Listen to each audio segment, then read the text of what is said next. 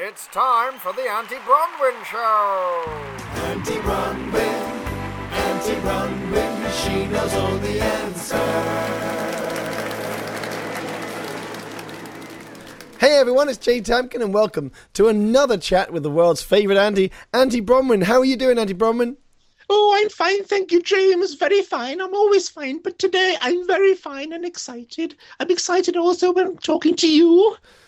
So thank you everyone for your kind letters and questions. We'll try to get through all of them as soon as we can within the time frame. So, in today's high-tech communication world, how do we effectively get on with others? Because there is a great problem with many young people with communications these days.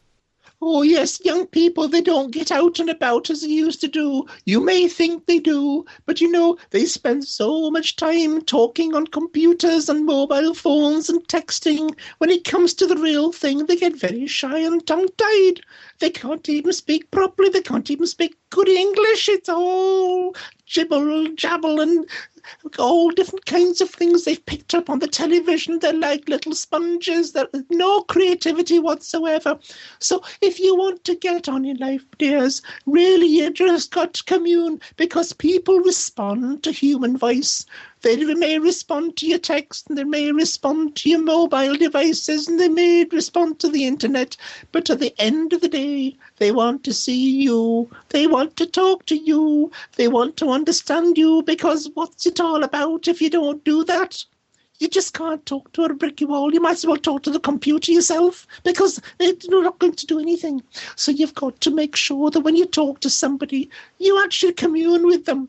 You listen to them. And listening is a fine art today, you know. It's not all about what you've got to tell other people. It's about what they've got to tell you. And you've got to listen. So many companies don't listen to people today. They have human resources. They have all kinds of situations when you can talk to companies about your complaints.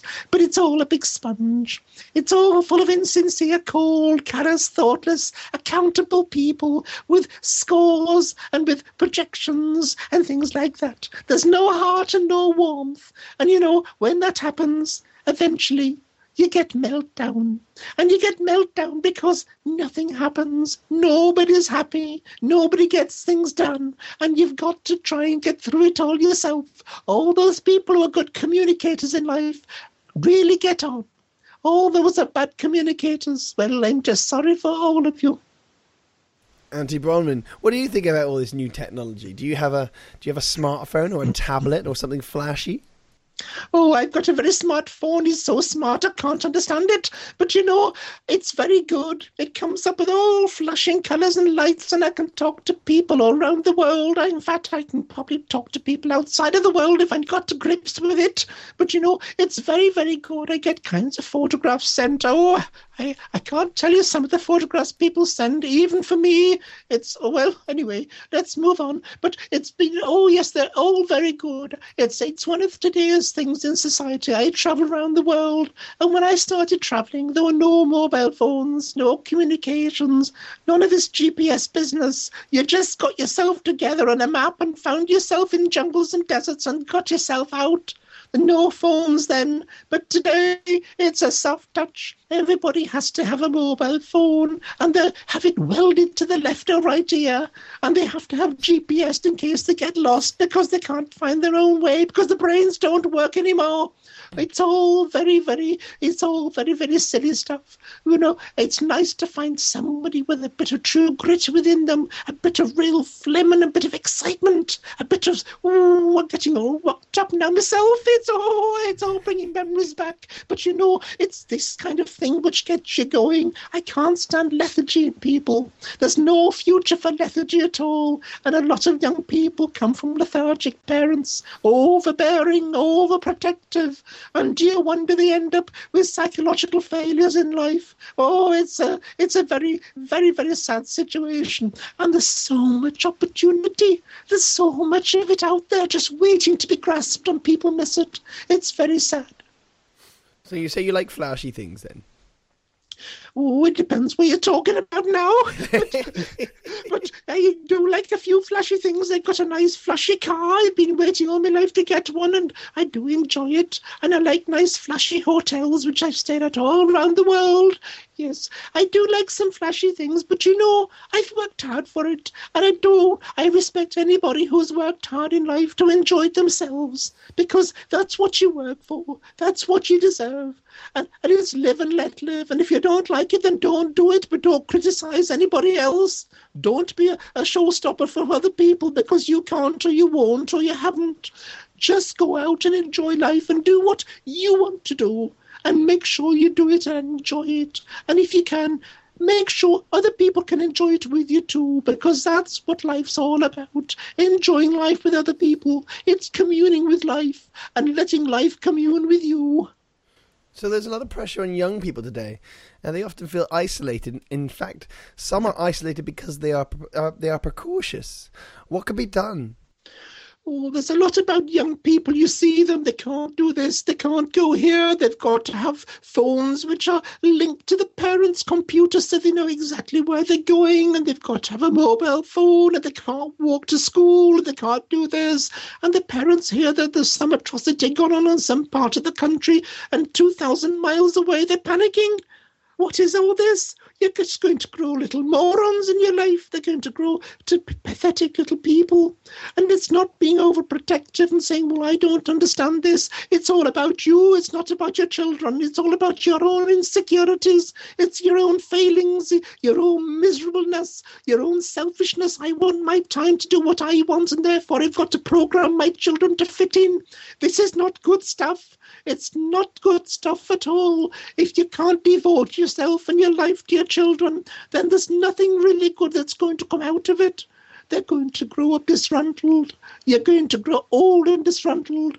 And eventually you'll not have a family at all. You'll have people communing with each other, saying minimum things at minimum times and for minimum reasons, just for the sake of it. If there's no love in life, then there's no life at all. Did Bronwyn, you're so knowledgeable, and it's a good thing because this next quality, this next question is a big one. Our future today, in our working environment, is purely finance led, where shareholder value ranks way above employee value. What can younger people do? First of all, whatever you want to do in life, you do it for yourself. Don't do it for your company or your mother or your father or your sister or your brother or your auntie, except if it's Auntie Bronwyn, you've got to do it for me.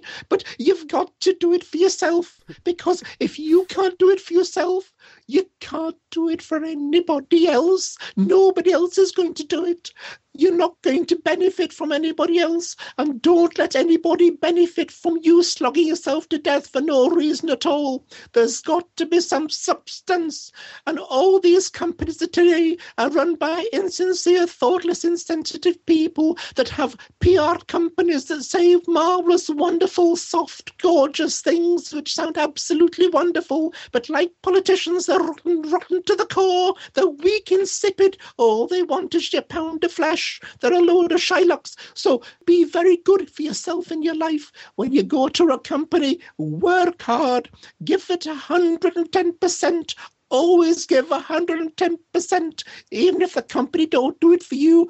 Always work your best because that way you'll always get a really good threshold of life. You'll get an impetus to go forward. If you start to get complacent in life, if you start to get complacent in your workplace, you're finished. You'll lose it. You'll start to get lower and lower, and you'll attract people who are lower and lower, and those people will attract more people who are lower and lower, and productivity will go down, and you'll go down. Never let yourself down. Never let yourself fall off the edge. Always keep a track on what you're going to do, because if you can't do that, what can you do? You've got to do it for yourself. And when you want to move on to another company, make sure it's a good move. Don't rely on your manager saying to you, Oh, don't leave. We, we all value you. Yes, but what are you doing? Are you giving me more money? Are you promoting me? Oh, no, but just stay a bit longer and we'll try and do something. Or what a load of rubbish. What a load of rubbish. You go for yourself. If you're that good and you think you're good and you want to make the move, you do it. You make the quantum leap. You go there, get more money, make something of yourself. Do it. Auntie Bronwyn spoke and it's true. You must do it. Auntie Bronwyn, you know I always give 110%, don't you? Oh, James, dear, you give more than 110%, but we won't go into that now. but it's always very good to talk to you, James. I can always rely on you. Well, I hope you give 110% this time because we've got another big question for you. Our cultural exposure to others' cultures today and the political correctness that surrounds us makes it difficult for us to be who we are. So, what can we do? Two things there, dear. Our cultural exposure is getting watered down and twisted and turned by lots of other, cultures intermingling.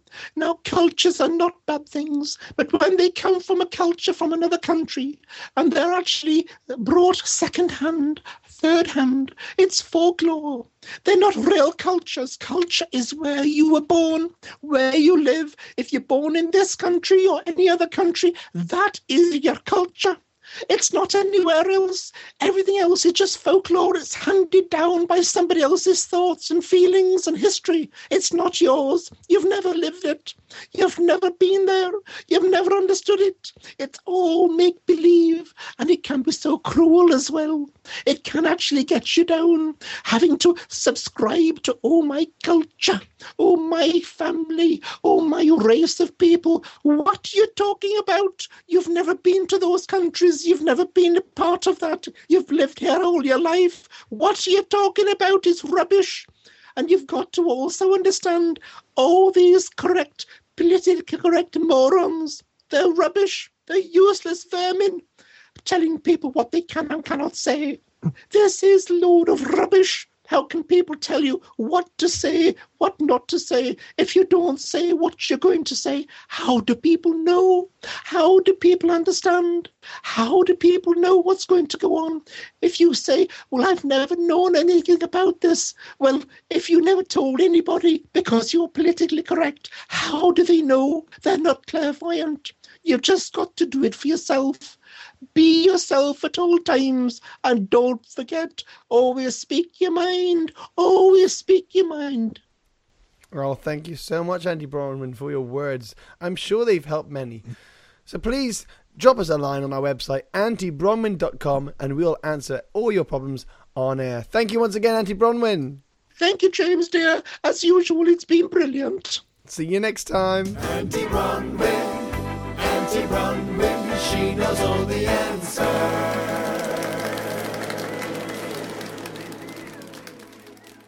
Okay, bye bye, love.